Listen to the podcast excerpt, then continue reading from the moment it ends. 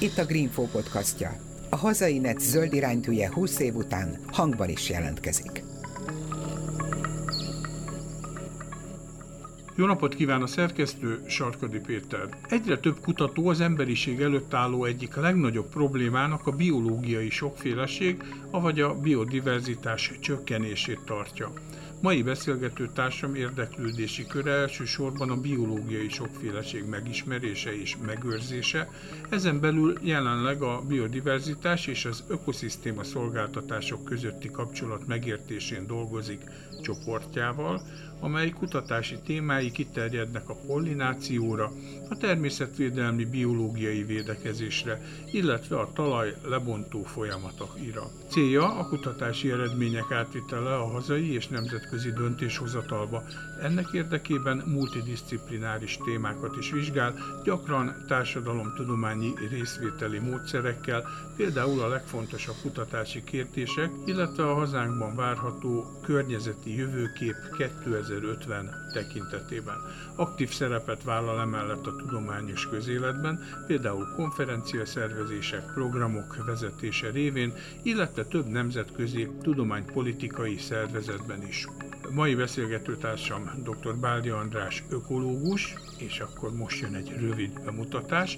A GINOP fenntartható ökoszisztémák csoport Ökológiai és Botanikai Intézet Lendület Ökoszisztéma Szolgáltatás Kutatócsoport csoportvezetője, tudományos tanácsadója. Hát, kedves András, ez egy könnyű cím, ezt remélem mindenki megjegyezte. Mit kell tudni erről a cégről? Az Ökológiai és Botanikai Intézetben dolgozom, amelyik az Ökológiai Kutatóközpont része. Vácrátóton van, idilli környezetben, a Nemzeti Botanikus Kertben, momentán sajnos zárva van, és home office van, de amúgy az ország egyik leggyönyörűbb kutatóhelyét jelenti, ahol egy nagy csapat kiváló ökológus, botanikus, most már viselkedés ökológus kollégákkal dolgozunk az ökológiához tartozó, elsősorban a magyar biológiai sokféleség működése és megismerése terén számos izgalmas kutatási területen.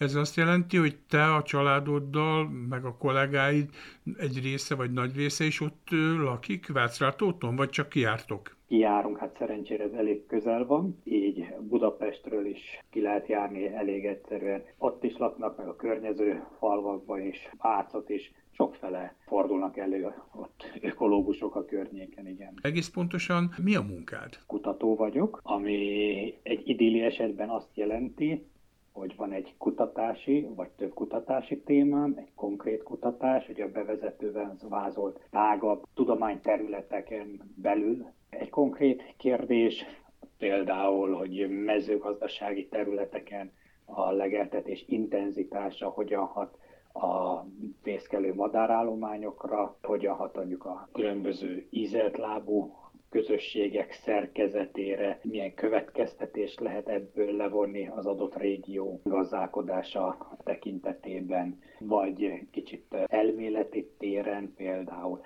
megnézzük egy területen, hogy a méhek milyen virágokat látogattak meg, és akkor a virágok és méhek közti kapcsolat, hálózatot tudjuk elemezni, meg tudjuk nézni, hogy hogyan általunk telepített vadvirágos parcellákon amiket mostanában indítottunk, hogyan fog fejlődni a vegetáció, hogyan telepednek meg a növények, milyen sikerrel, hogyan gyarapodnak majd remélhetően a méhek állományai ennek következtében egy amúgy sivár agrártájon. Rengeteg kérdést lehet feltenni. És hát egyre aktuálisabbak, ha más nem, mondjuk ugye a méhekről esik talán a legtöbb szó, lehet, hogy egyszerűen csak azért, mert hogy ez a mindennapi élelmiszereink szempontjából is létfontosságú, mármint hogy ők, mint beporzók, meg nyilván ugye nem csak a még, hanem a különböző darásfajok is, a rajokban élők, meg a magányosak. Tehát, hogy, hogy végül is ez, ez egy ilyen rákényszerítette tulajdonképpen a témaválasztást az élet? Nem. Én a fogva, ami jelenleg az én tudományos karrieremet érinti, ami már sajnos évtizedekben mérhető, kezdetektől fogva a sokfélesége, megőrzése és az ember természet kölcsönhatása érdekelt, így csöppentem bele természetvédelmi biológiába, vagy konzerváció biológiába már a 90-es évek elején, és aztán sikerült több izgalmas, hogy mondjam, lépésében is aktívan részt vennem, mind nemzetközi, mind hazai téren, hogy fejlődött a tudományterület, konferenciái indultak, új folyóiratai indultak, Úgyhogy sok érdekes lépést lehetett itt megtenni. Te ugye 89-ben végeztél az eltén biológusként. Igen. És akkor miért az ökológiai irányt választottad? Nem ez a kérdés, hanem hogy miért mentem biológiára. Hát jó, akkor menjünk vissza még az időben. Ami pedig még sokkal korábbra vezethető. Valahogy nekem sose volt problémám azzal, hogy ilyen tudományterület fele orientálódjak. Ugye egy visszatekintve néhány ilyen kulcs momentum jelenik meg a eltűnt gyerekkoromba, például a Holki nagyfilmje a Gyöngyvirágtól lombhullásig, ami egy csodálatos idilli képet fest, ugye, ahogy a erdő mélyén él az erdész a maga kis portáján, és benne él és érti, és valamilyen szinten irányítja az erdő életét, és hát ott voltak Fekete István zseniális könyvei. Ezek mind elég erősen befolyásolták, hogy mit is akarjak. Azt akarták, hogy erdész legyek, ami elég sokáig tartott a gimnáziumban, amikor észre nem vettem ugye a felvételi felé, hogy matematika, fizika a felvételi, és akkor úgy éreztem, hogy az nem pontosan fekszik abba az élővilágcentrikus álmomba, ami ugye lebegett előttem, így kerültem a biológiára, aztán az ökológiára. És aztán elvégezted? Onnan kezdve egyszerűen gördültek tovább a kerekek. A Természettudományi Múzeum állatökológiai kutatócsoportjába kerültem, aztán ugyanott az múzeumban az akadémiai állatökológiai kutatócsoportba. Ez tulajdonképpen ugyanaz, csak változtak a körülmények. Aztán közel két évtized után kerültem ki Vácrátótra az Ökológiai Botanikai Intézetbe, és vidám kutatói pályán élek, ami persze nem olyan, mint az ember elképzeli, ifjú és naív és bohó de még mindig nagyon közel áll ahhoz, ami egy élvezetes és változatos pálya annak, aki szereti a élővilágot, a környezetünket, és valamilyen szinten tenni is próbál érte. Kedves barátaim mindig jönnek, hogy én csak kirándulgatok, meg utazgatok. Mondjuk nem az elmúlt évben, hanem korábban. És hát igen, az ő szemszögükből valahogy így van, hiszen ha jön a, most is jön a terepszezon, a vegetációs időszak, akkor megyünk le talajcsapdát ásni, különböző rovarfogó csapdákat kirakni, karókat szögezni, kijelölni, lemérni, felmérni. Ha konferencia van, utazunk Kuala Lumpurba, vagy Brazíliába, bár leggyakrabban azért Európán belül, tehát ez távolról nézve olyan kis utazgatós, kirándulgatós, pedig azért ezek vaskemény munkát jelentenek. Hogy csak annyit mondjak, múlt héten ilyen, hát nevezük is mély hoteleket, nátszálkötegeket raktunk ki a Kiskunságon egy vizsgálatunk során, hogy nézzük majd, mit települnek meg benne, hogy láthassuk, hogy kik laknak ott, milyen méhek, darazsak fészkelnek bele. Na, de ez azt jelenti, hogy egy hatan heten kemény munkával ezeket össze kellett kötegelni, aztán le kellett vinni, karókat leverni, rákötözni, hát ez sok embernek egy három teljes napi munkája volt, hogy ez a néhány nátkötek kikerüljön. De akkor is kim voltunk a pusztába, néztük az érkező bíbiceket, halára fújt a szél, de a sok home office után már az ember mindennek nagyon tud örülni. Akkor nézzük ezt a biológiai sokféleséget, amiről a legelején már esett szó, hogy miért borzasztóan fontos, hogy megtartsuk, mert azért sajnos a hírek napról napra arról szólnak, hogy különböző felmérések szerint milyen mértékben csökken az ember áldásos idézőjelben tevékenysége nyomán a biológiai sokféleség. Igen, hát ez egy roppant érdekes ellentmondásnak tűnik, hiszen mindig halljuk, hogy a biodiverzitás csökken, itt a biodiverzitás krízis, sőt, ha visszagondolunk, hogy volt egy Rio hatalmas konferencia korábban is, meg azóta is voltak nagy konferenciák, egyezmények, fogadkozások, és tulajdonképpen semmi nem történt, ami megváltoztatta volna a biológia sokféleség csökkenését. Tehát ez egy olyan kicsit furcsa dolog, hogy egy vicc úgy tűnik, hogy mintha valamit tenni akarnának a vezetők, de mégse történik semmi, és egy nagyon tanulságos ilyen kerekasztal beszélgetésszerűségen vettem részt pár éve a Corvinus Egyetemen, ahol ez volt a téma, és mikor ott szóba került, igen, csökken a biodiverzitás, pusztulnak a fajok, eltűnnek a fajok, degradálódnak az ökoszisztémák, beszántjuk az élőhelyeket, akkor felállt egy ottani pénzügyi ember, és mondta, hogy hát ő nem hiszi el. Itt sírnak ezek a zöldek már tavaly is, tavaly is évtizedek óta, hogy itt a világ vége, eltűnnek a fajok, mindenféle probléma lesz, és ne haragudjatok, de hát nézzünk már körül, mondta ez a pénzügyi kutató, egyre jobban élünk. Hát mindenki egyre jobban él. Itt a szobában is, Magyarországon és a nagyvilágban is. Pont. Most ezt befejezem, és akkor azt kell, hogy mondjam, hogy valóban, hát nem úgy van, hogy azért nagy átlagban egyre jobban élünk, és jobban élünk, mint a szüleink. Legalábbis most még. És ha egyre jobban élünk, akkor miért várjuk el az emberektől, hogy fogják magukat, és visszafogják magukat, visszafogják a fogyasztást, ne utazzanak, ne egyenek annyit, egy csomó most olyan normálisnak tetsző dologból lépjenek vissza, mert van valami ezoterikus, távoli dolog, hogy jaj, hát majd összeomlik a világ, meg csökken a biodiverzitás. Tehát itt azt kell, hogy mondjam, hogy az eddigi biodiverzitás megőrzése, törekvések, azok meglehetősen, vagy hát kevésbé finoman mondva teljesen hatás nélkül maradtak. Apró lokális sikerek persze voltak, meg vannak, meg lesznek, de általában a világ globális trendjei meg zuhannak lefelé, és mi meg azt várjuk, hogy ezt vegyék észre az emberek, akik egyre jobban élnek, és esetleg a jó életük ellenébe lépjenek, hogy ez a távoli globális mintázat megváltozzon. Na jó, Tehát csak itt meg... az okokozati összefüggéseket nehezebb észrevenni, mert mondjuk ugye most volt március 22-én a vízvilágnapja, akkor elég sokat beszéltünk arról, hogy hát milyen nagy problémák vannak ivóvíz helyzet tekintetében, de hát az látszik, hogyha koszos a víz, nem lehet inni, akkor ott előbb-utóbb betegségek lesznek, tehát ott viszonylag gyorsan és látványosan megteremt kötődik ez a kapcsolat, okokozat. Az, hogy a fajok egy része egy területről eltűnik, az lehet, hogy csak majd 5-10 év múlva fog áttételesen, nehezen bebizonyíthatóan a hétköznapi életünkre hatást gyakorolni. És ez ugye annyira nem érdekli az embereket, mert ők a napi fogyasztási jólétben élnek. Ez teljesen így van, és egész alapvetően dolgokat érintettél. Valóban, amit én mondtam, az amiatt van, hogy az ok-okozat az időtávlat, a töréspontok, ezek mind olyan jellemzői a rendszernek, amiket, hogy mondjam, bele kell építeni az ember-természet kapcsolatába, vagy hogy kicsit érthetőbb legyek. Az, hogy tűnnek el a fajok, pusztulnak az élőhelyek, ezeknek valóban nincs még semmi hatása, mert az élővilág egy komplex rendszer, ami nem lineárisan változik. Tehát eh, csökkenek, csökkenek, csökkenek, nem érzünk semmit, egyszer csak recs, beütközik a katasztrófa, elérünk egy ilyen tipping pointhoz vagy törésponthoz, akkor meg hiába kapálódzunk. Ugye szokták ezt a régóta ismert ez a repülőgépes hasonlat, hogy megyünk egy repülő, látjuk, hogy egy szegecs kiesik belőle, hát kiesik, nem baj, még repül, kiesik még egy, még mindig repül. Aztán a 55 ezredik után kiesik egy, és akkor meg lezuhan.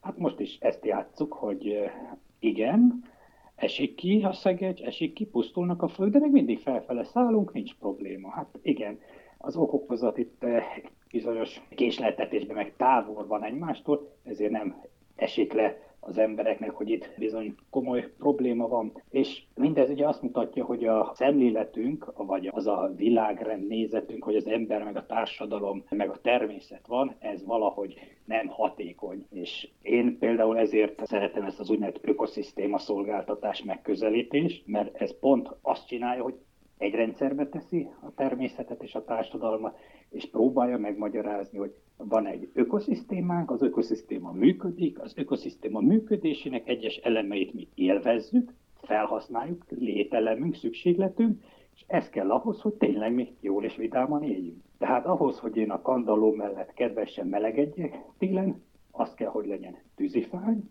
a tűzifához az kell, hogy legyen egy erdő, vagy erdőszerűség, ami működik, és nőnek a fák, építik be a széndiokszidot a légkörbe, egyre több fa anyaguk lesz, és ahhoz, hogy ez meglegyen, ahhoz meg az kell, hogy legyen egy működő erdei ökoszisztéma, amelyik biztosítja, hogy ott az erdő, ott vannak a fák, a madarak, ott vannak a tápanyagciklusok a talajban, a vízciklusok, a megfelelő klíma, a megfelelő légkörésző, meg ami csak kell.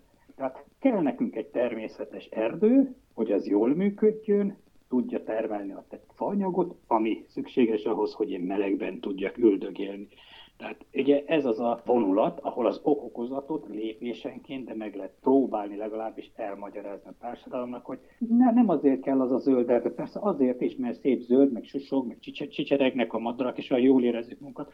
Basszus, hogy azért, hogy meleg legyen, azért, hogy legyen bútorod, hogy házat építsél, hogy általában az alapvető élet feltételei, de itt például a levegőtisztítás, a vízkörforgalom, a jól létet biztosítani tudja. Na jó, de amíg van tiszta levegőnk, meg tiszta ivóvízünk, addig ezt teljesen természetesnek tartjuk, és kész, és ezt elfogadjuk, hogy ja, persze. Tehát lehet, hogy egyszer csak kell egy olyan haváriának bekövetkezni, egy jó nagy pofonnak az emberiség felé, amikor is észhez térünk, és azt mondjuk, hogy idáig és ne tovább, de hát sokan meg azt mondják, hogy lehet, hogy ez meg már késő lesz. Olyan írdatlan ütemben írtjuk és tesszük tönkre a környezetünket. Igen, ez így van. Az is igaz, hogy erre a mostani koronavírus járványra is már azt mondják, hogy hát ez is egy ilyen, hogy úgy mondjam, első figyelmeztetés a természettől, hiszen valahol ez is visszavezethető az ember és természet közti harmónia felbomlására, hiszen alapvetően annyira behatoltunk a, a természet, eh, hogy olyan felség a intim zónáiba, hogy olyat is magunkra rántunk, amit nem kellett volna. Alapvetően az ember és a természet sok év ezreden át, még az elmúlt néhány évtized előtti időkben is sok helyen harmonikusan együtt tudott élni. Csak egy példát mondjak, hogy ne menjünk messzire. Erdély. Hát néhány éve mesélte egy erdélyi magyar kolléga, hogy ugye rengeteg medve van Erdélyben, mindig problémákat okoznak, és ő megkérdezte ott a küküle mellett egy pásztortól, hogy mondja már bátyám, hát itt legelteti a birkákat, és hát teli vagyunk medvével, nincs velük problémája. Nem zavargatják a nyájat. És akkor mondta nekik, hogy a pásztor, hogy hát nem, persze nem zavar, hát tudom, a, mit tudom én, a kajlafülű medve az a baloldali hegy mögött szokott járni, az a nagy lampos meg. Mit tudom én, hol én meg egy olyan völgyben járok legeltetni, ahova meddig nem szoknak járni.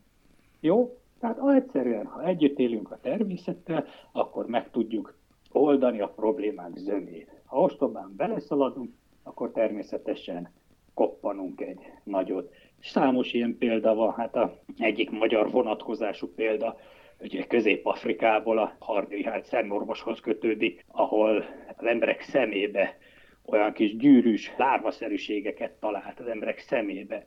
És aztán egy hosszas nyomozás után sikerült kiteríteni, hogy ez egy eredetileg kígyóban élő kis parazita, aminek semmi köze nem volt az emberekhez, részben azért, mert a helyi törzsek tabunak kezelték a kígyókat, tehát elkerülték távolról. Most azonban, hogy már mindent megettek, ami csak élt és mozgott, meg a városokban eltűnt a tabu tiltása, ezért elkezdték a kígyót is enni, és a kígyóból pedig átkerült az emberre ez a kis gyűrűs struktúrájú rákokhoz tartozó parazita. Jó, tehát itt is az van, hogy a bölcs természettel harmóniában élő közösség még tudta, hol a helye, amikor ez eltűnik, akkor ebből egy, akár egy népbetegség is kialakulhat. És hát ugye ezt mondják a koronavírusra is, hogy különböző vadállattelepekről, vagy egész Hát ugye itt túl, a top, topzoska is szóba került, a denevéreket denev, is meg... Túl közel kerültünk, aztán meg a mostani társadalmi berendezkedés, a ménkű erős hálózatok, utazás, kereskedelem, globalizáció, másodperc alatt elterjesztette a vírust, és hát most itt ülünk benne, és ráadásul ahogy egyre erőteljesebben védekezünk, a vírus is egyre hatékonyabban ugye mutálódik, hogy túlélje ezt a küzdelmet.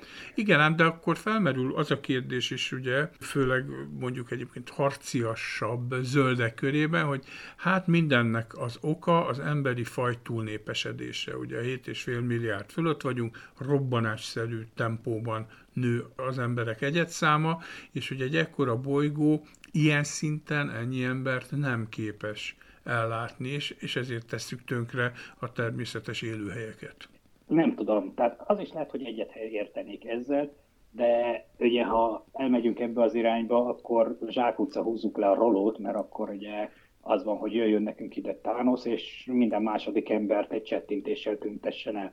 Tehát ez egy, eh, nem egy operatív megközelítés, egyrészt, másrészt meg én azt hiszem, hogy először nézzük meg, mit lehet tenni a meglévő helyzetben. Tehát, hogy ennyien vagyunk, és bődületes pazarlás van a rendszerben, minden szinten. Tehát az egyik legnagyobb élőhely átalakító és degradáló tényező a mezőgazdaság. Ugye a föld 50%-át Európában, meg még többet Magyarországon, kétharmadát mezőgazdasági területnek használjuk. Azért, hogy élelmiszer termeljünk. Nincs ezzel baj, én is szeretek enni, mint ahogy szerintem szinte mindenki a nagyvilágban. Viszont ugye a felmérések mutatják, hogy az élelmiszernek kb. a harmada kukába kerül. Idehaza is, nemrég olvastam, minden évben egy magyar emberre 74 kg kidobott étel jut. 74 kg kidobott étel jut minden egyes emberre. A nagyvilágban, és mondom, kb. 30 százalék. Most gondoljunk be, mi lenne, hogyha ezt sikerülne megszüntetni, akkor már is 30 százalékkal kevesebbet kell termelni, azt jelenti esetleg, hogy 30%-kal kevesebb területet kell felhasználni. Az adatok itt is felemásak, mert vannak, akik azt mondják, hogy bőven még akár 9 milliárd embernek való élelmiszert is meg tudunk termelni nagyobb problémák nélkül. Van, aki ugye már azt mondja, hogy hát már most iszonyú sokan éheznek, a ivóvíz ugyanilyen probléma, szóval nagyon megoszlóak az adatok. Megoszlóak, de azért már nem, jó mondjuk menjünk a Covid előtt egy évvel ezelőtti, mert nem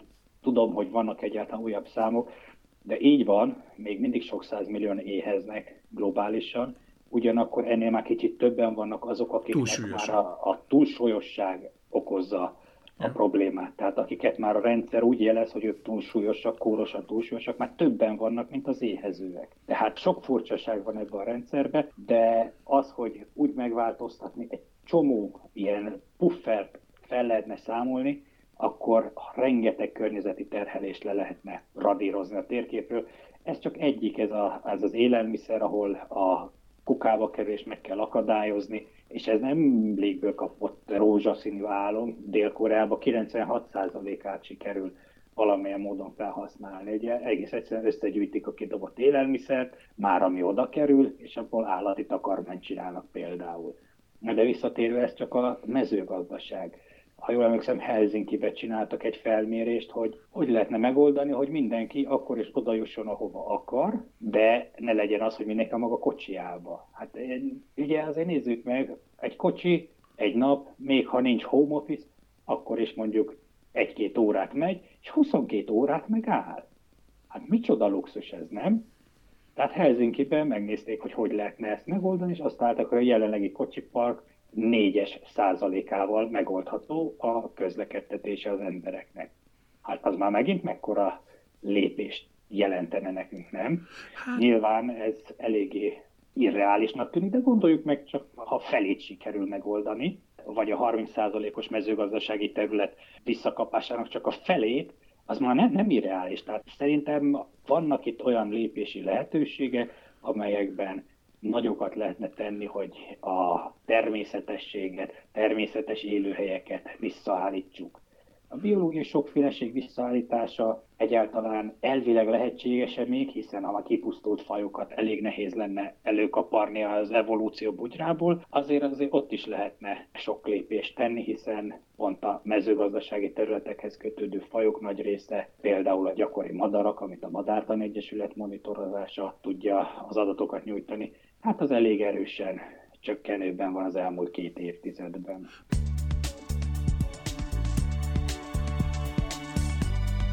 Ez itt a Hazainet zöld iránytűje, a Greenfo podcastja.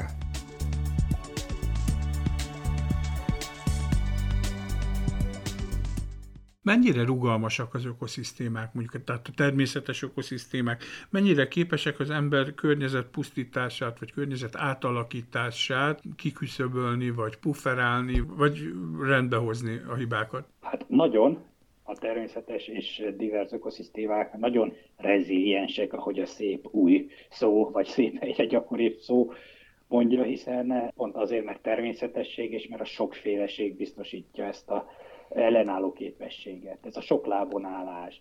Ugye egy-két fajnak lehet hasonló funkciója. Ha ebből kiesnek fajok, akkor egy másik faj átveheti a funkcióját, vagy más irányban működhet az ökoszisztéma. Tehát azt látjuk, hogy például a földi ökoszisztémák ellenálló képessége, rugalmassága hihetetlenül nagy, hiszen még nem történt be igazi összeomlás. Tehát ez a bizonyos töréspont, a repülőgép lezuhanása még igazából nem nagyon történt meg nagy rendszerekben. Azt nézegetett, hogy ez elég nehéz megbecsülni. Ez mint ugye a repülős hasonlatban, ugye a bubánat nem tudja, hogy egyik szegecstől miért nem zuhan le, a másiktól meg puff, miért zuhan le a repülő már, mint ugye ha kihúzunk egy szegecset, vagy ha megyünk a jégen, akkor recseg, recseg, recseg, nincs átmenet, hogy elkezdek süllyedni. Elszetterik a jég, luk lesz, belezuhanok. Na tehát, hogy hol van ez a pont, ezt elég nehéz megjósolni. Vannak elképzelések, a sarkvidéki örökfagy megszűnése esetleg okozhat ilyet hamarosan és vannak más elképzelések is. Igen, csak ebbe az a fura, vagy hát fura, szóval, hogy ha egyre több a kutatás, egyre inkább bebizonyosodik az, hogy nagyon rossz az irány, amiben megyünk, és minél hamarabb vissza kellene fordulni, mert ez zsákutca. És elkezdjünk kutatni dolgokat, aztán kiderül, hogy hopp, csak milyen érdekes újabb környezeti problémákat okoz az ember a klímaváltozás, globális felmelegedés kapcsán. Mondjuk, ha csak azt nézzük, hogy a metán elkezd felszabadulni a permafrost területekről, Szibériából, és akkor közben meg marha boldog egy pár ember, hogy de majd olcsóbban tudunk ott olajat kitermelni. Igen, igen, igen. Ezek a különböző nézőpontok, ezek mindig zseniálisak, tehát ami a többségnek katasztrófa, abból valaki úgy gondolja, hogy jól fog kijönni. Ez így van. Valóban, tehát igazából alapvető, hogy kutatások folyjanak, és minél jobban megismerjük ezt a világot, a gyenge pontjait, ahova manővereztük, de most már ezen olyan szinten túl kéne lépni, vagy olyan értelemben túl kell lépni, hogy most már tudjuk elég régóta, hogy nagy baj lesz, tehát most már a felé kell irányulni a kutatásoknak is, hogy hogyan és pontosan hova lépjünk. Mert ugye arról beszélünk, hogy csökken a biodiverzitás, pusztulnak az ökoszisztémák, ott van mondjuk a mezőgazdasági területeket vissza kéne vadítani, na de hol? Mennyi területet lehet pontosan visszavadítani? Tehát eh, most kicsit olyan helyzetben vagyunk, hogy akkor kilövünk egy rakétát, és akkor nézzük, hogy fú, de jó repül.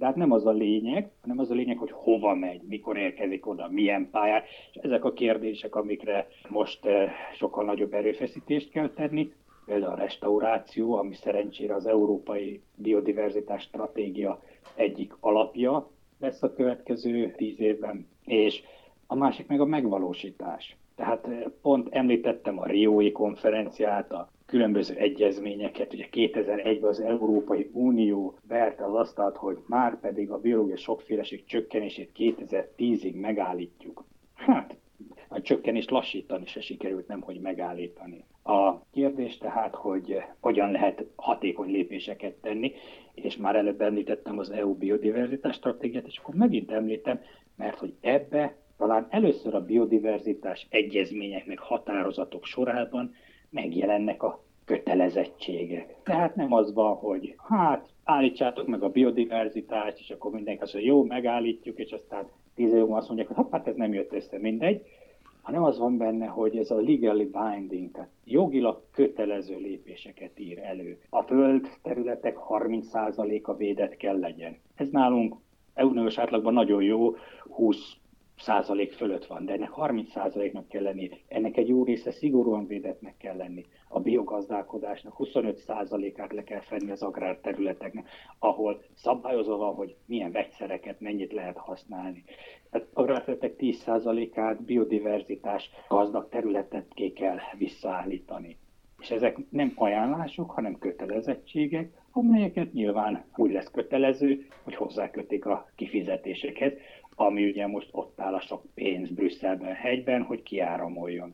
Na jó, de hát azért ehhez tegyük már hozzá, hogy itt a, a zöld agrárpénzekkel kapcsolatban is elég nagy viták vannak, főleg a természetvédők mondják azt, hogy hát ez leginkább csak a nevében zöld agrárpénzek, a gyakorlatban azért nagyon sok esetben kimondottan antizöldek. A másik meg az, hogyha csak azt nézzük meg, hogy ugye a Párizsi Klímaegyezmény, meg hogy ugye nemzetközi kötelezettségek, mindenki szép nagy frázisokat pufogtatott, meg elmondta, hogy igen, aláírjuk, és milyen izé, jó lesz, és happy, és megpróbáljuk ugye tartani ezt a bizonyos másfél fokot, hát kiderült, hogy nyomába se vagyunk. Tehát lehet itt tenni ilyen szép ígéreteket hangoztatni, meg tenni, de a gyakorlat az nagyon nem ebben az irányban halad. Egyetértek, pontosan. Én is ezt próbáltam mondani, kivéve a biodiverzitás stratégiát, ami ilyen szempontból talán egy lépés jelent. Hogy ha megmarad eredeti formájában, akkor mindenképp egy fontos lépés afelé, hogy ez már nem csak a frázisok pufogtatása lesz, hanem kötelezettség, amit meg kell csinálni. Agrárpolitika, agrártámogatások eddigi zöld oldala, az hát finoman szólva halványzöld, elég kevés váltotta be a hozzáfűzött remény, egy kevéske beváltotta. Kérdés, hogy ez hogyan fog alakulni a következő 7 éves időszakban Magyarországon, és ugye jelentősen megnő a agrártámogatások forrása, hogy ezt mennyire sikerül a modern trendekbe bekapcsolni, a agroökológia, a organikus gazdálkodás, ökogazdálkodás, általában a vegyszermentes, inkább az ökológiai folyamatokra támaszkodó gazdálkodást eh, felfuttatni.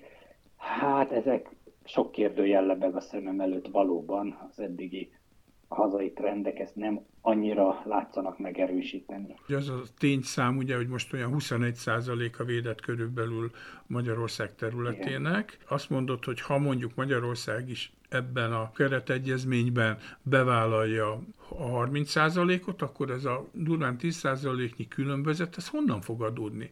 Van még olyan terület, amit védetté lehet nyilvánítani? Hát szerintem ez a kisebbi gond. Európában van olyan ország, ahol fizikailag nem fér ki 30%-nyi védett terület. Magyarországon nem tudom, vannak még értékes területek. Szerintem nem elképzelhetetlen, hogy itt meg lehet találni azokat, és pláne ha mondjuk alacsony produktivitású mezőgazdasági területeken helyreállítjuk a természetes ökoszisztémákat, mondjuk gyeptelepítések folynak nagyobb léptékben, nem csak ilyen egy-két hektárban, hanem ezer meg tízezer hektárokon, akkor el lehet érni.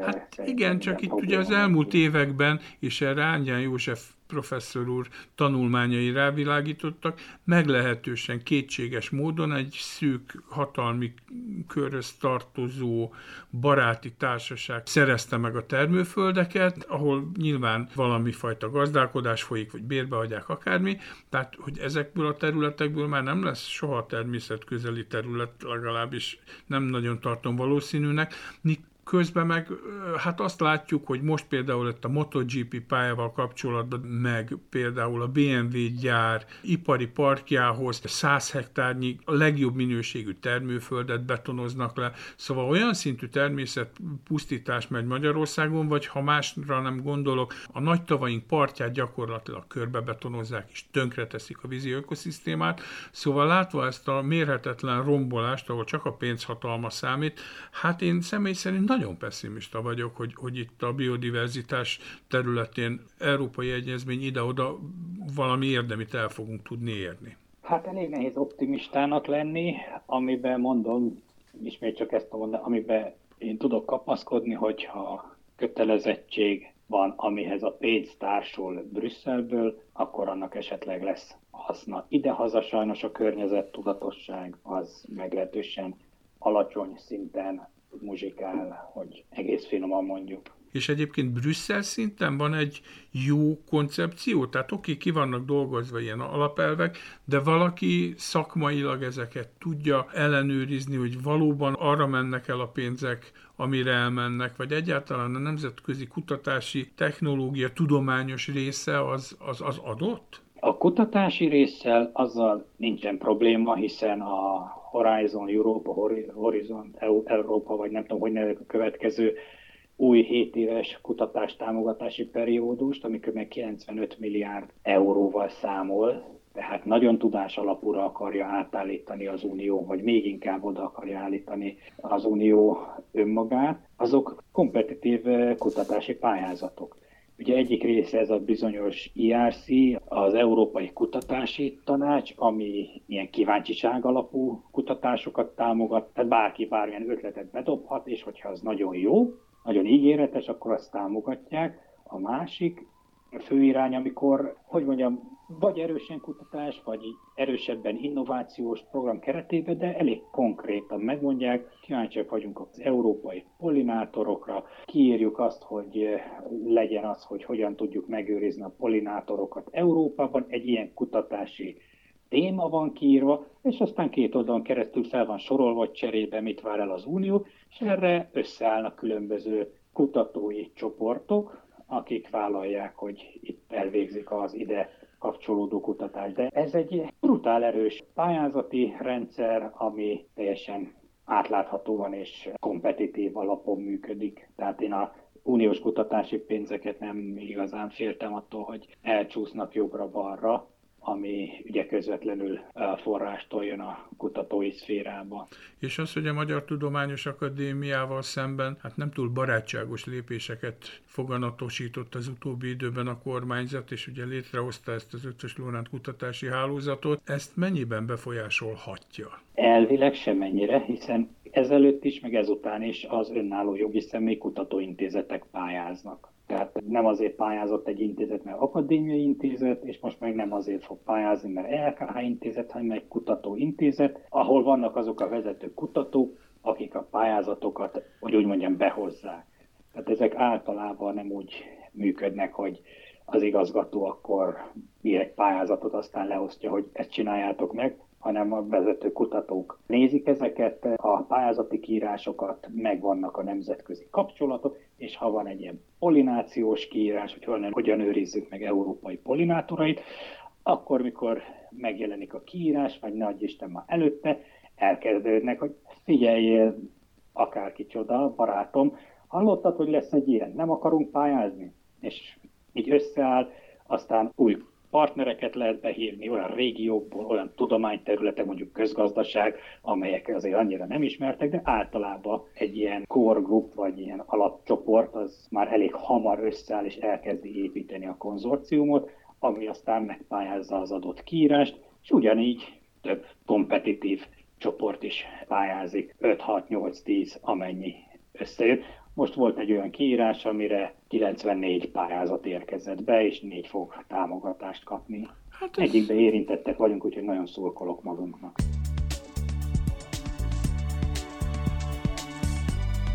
Ez itt a Hazainet zöld iránytűje, a Greenfo podcastja.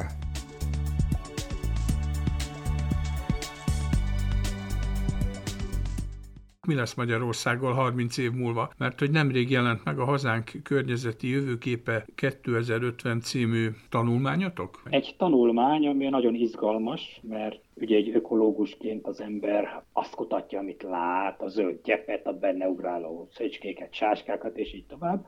A jövőkutatás ugye meg számunkra ilyen science fiction jellegű téma, amiről nem teljesen értjük, hogy hogy kerül a tudomány berkeibe, pedig itt van, sőt, egész nagy társaságai, intézményei vannak, hiszen ezekben a műhelyekben, a jövőkutató műhelyekben és tanulmányokban születnek meg uh, ilyen távlati, ám a jelenlegi tudásra alapozott uh, víziók. Amit mi csináltunk itt, az nagyon izgalmas volt, mert hogy ezt a társadalomkutatók, jövőkutatás és a földhöz ragadt ökológia közti azért távolságot át kellett hidalni, de nagyon jól sikerült a Corvinus Egyetem jövőkutatóival dolgoztunk együtt. Mi voltunk itt a csoport, és hát elég sok embert bevontunk, 30 szakértővel értekeztünk, ugye, akik aztán a gondolataikat, elképzeléseiket megosztották, ami alapján készült.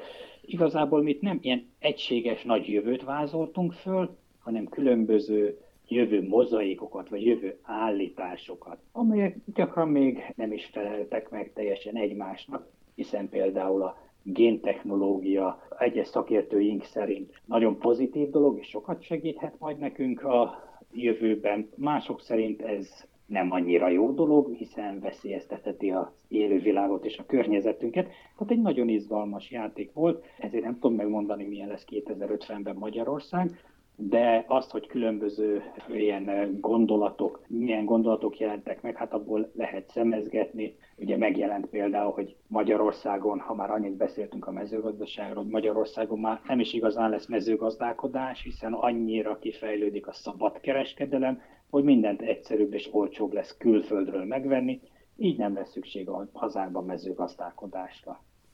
Ez is egy érdekes jövőkép, aminek ugye az a funkciója, hogy gondolkodjunk el, hogy ajjaj, mi lenne, ha ez lenne, ez borzasztó lenne. Tehát, ha stratégiai elkezdünk gondolkodni, hogy mi le, hogyan fejlődjön a Magyarország, akkor ez egy olyan lehetőség, amire egy gondolatot érdemes oda tenni, hogy hop, hop lehet ilyen veszély, és akkor olyan lépéseket tegyen mondjuk a kormányzat vagy a döntéshozók, ami ezt kikerüli.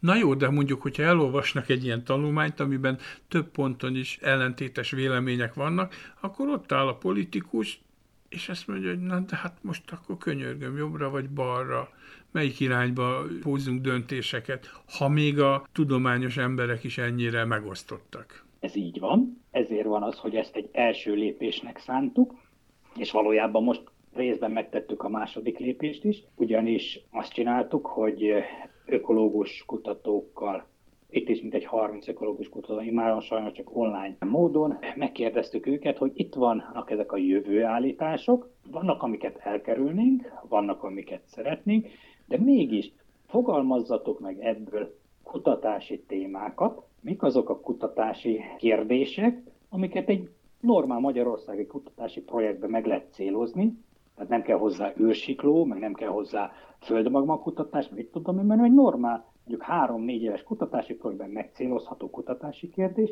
és ami elősegíti azt, hogy elkerüljünk egyes rossz jövőképeket, és sikerüljön ezzel minimalizálni a veszélyt, jó? Tehát ott vannak 2050-re különböző jövőképek, előre nézünk, és akkor ott van 50 darab, mit tudom, egy kis felirat a falon a jövőképekről, és van egy csomó, amit nagyon szeretnénk elkerülni, és most megfogalmaztuk azt a összesen lévő 14 olyan kutatási témakörlet, ami arra irányul, hogy ezek közül a rosszakat elkerüljük. Mondj egy párat. Egyik ilyen nagyon egyszerű, az Alföldre vonatkozik, az Alföld vízháztartására, ami ugye eléggé, főleg a homokhátságban eléggé el van nehezülve, vagy hogy mondjam, tehát sok problémát jelent, de általában a tájhasználat változása, a különböző gazdálkodási módok vizsgálata, megnézni, hogy az innovatív technológiákkal hogyan lehet ezt eh, megtámogatni és elősegíteni, megnézni, hogy melyek azok az ökoszisztéma szolgáltatások, amelyek a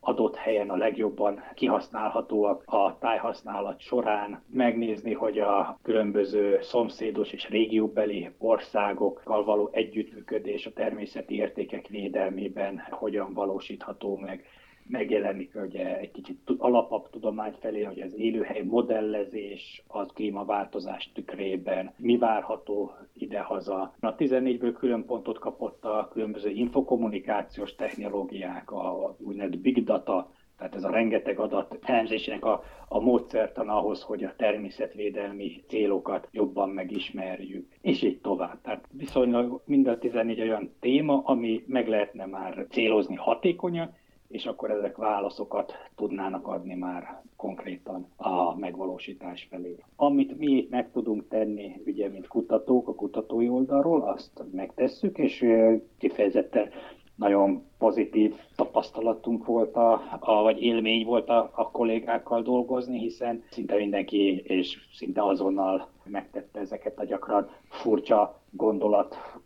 erőszakokat, mikor újra kell, át kell fogalmazni, pontosítani kell szövegeket. Tehát most ez már elkészült, és ezzel már a döntéshozók felé tettünk lépéseket, hogy kop-kop, hoztunk valamit, ami nem egyéni ötletelés, hanem full transzparensen, tudományos módszerekkel készült kutatási, prioritási lista. Hát ezt tudjuk mi megtenni, odáig mondom, hogy kopogunk és bedugjuk a kulcslukon, vagy az ajtó alatt, vagy jobb esetben, ami reméljük bekövetkezik, mert ez csak a napokban történik, hogy akár az íróasztalra is személyesen le tudjuk tenni, meglátjuk. Ha ez sikerül, mondom, onnan kezdve mi már sok mindent nem tudunk tenni. Szurkolunk, hogy tényleg szülessen meg egy támogatás, hogy oké, okay, legalább öt kérdésre kérünk választ három éven belül, mondjátok pontosan mit, hogyan, mennyiért, mert fel akarjuk majd használni. Hát igen, ez a, ez a rózsaszínű horizont. Legyen akkor nekünk kincstári optimizmusunk. Neked három felnőtt gyermeked van.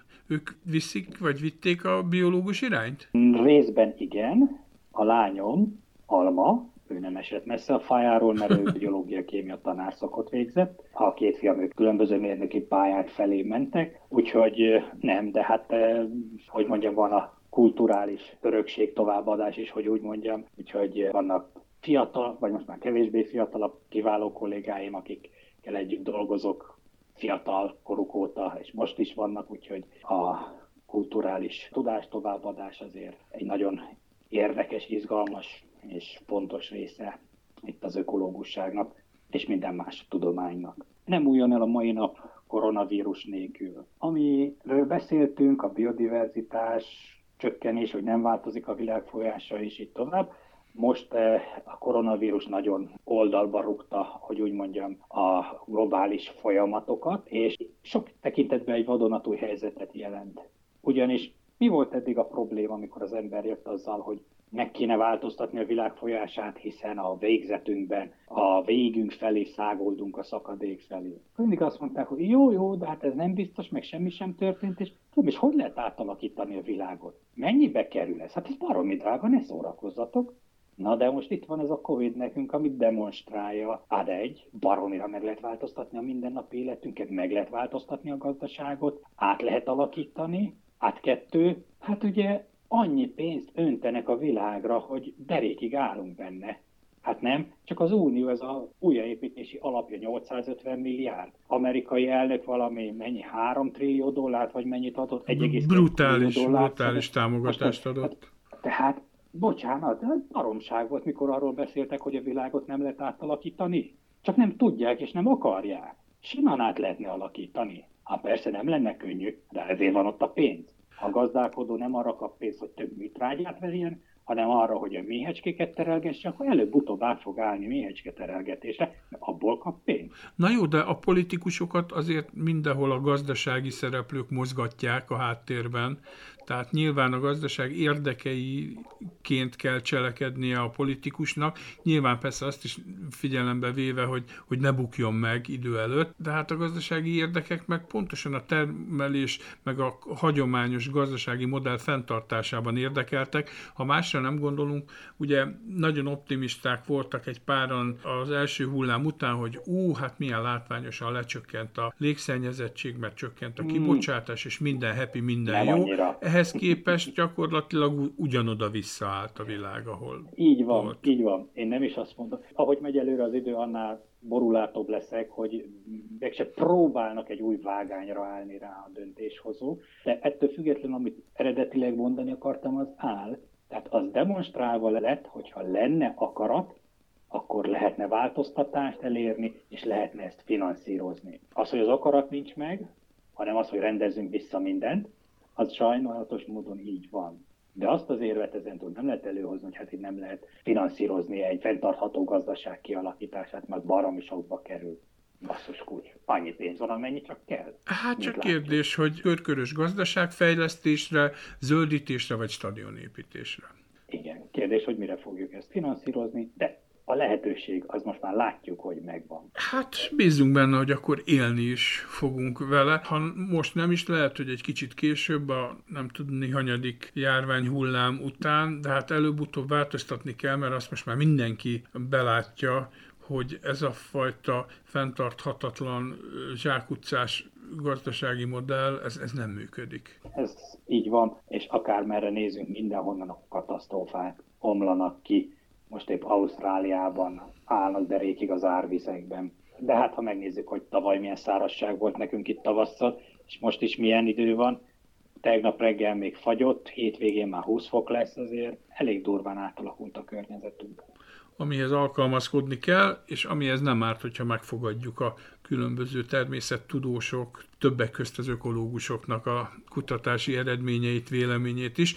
Nagyon szépen köszönöm a mai beszélgetést, dr. Báldi András ökológust hallottuk, az Ökológiai és Botanikai Intézet Lendület Ökoszisztéma Szolgáltatások kutatócsoportjának vezetőjét, tudományos tanácsadóját. Én Sarkadi Péter voltam a Viszonthallásra.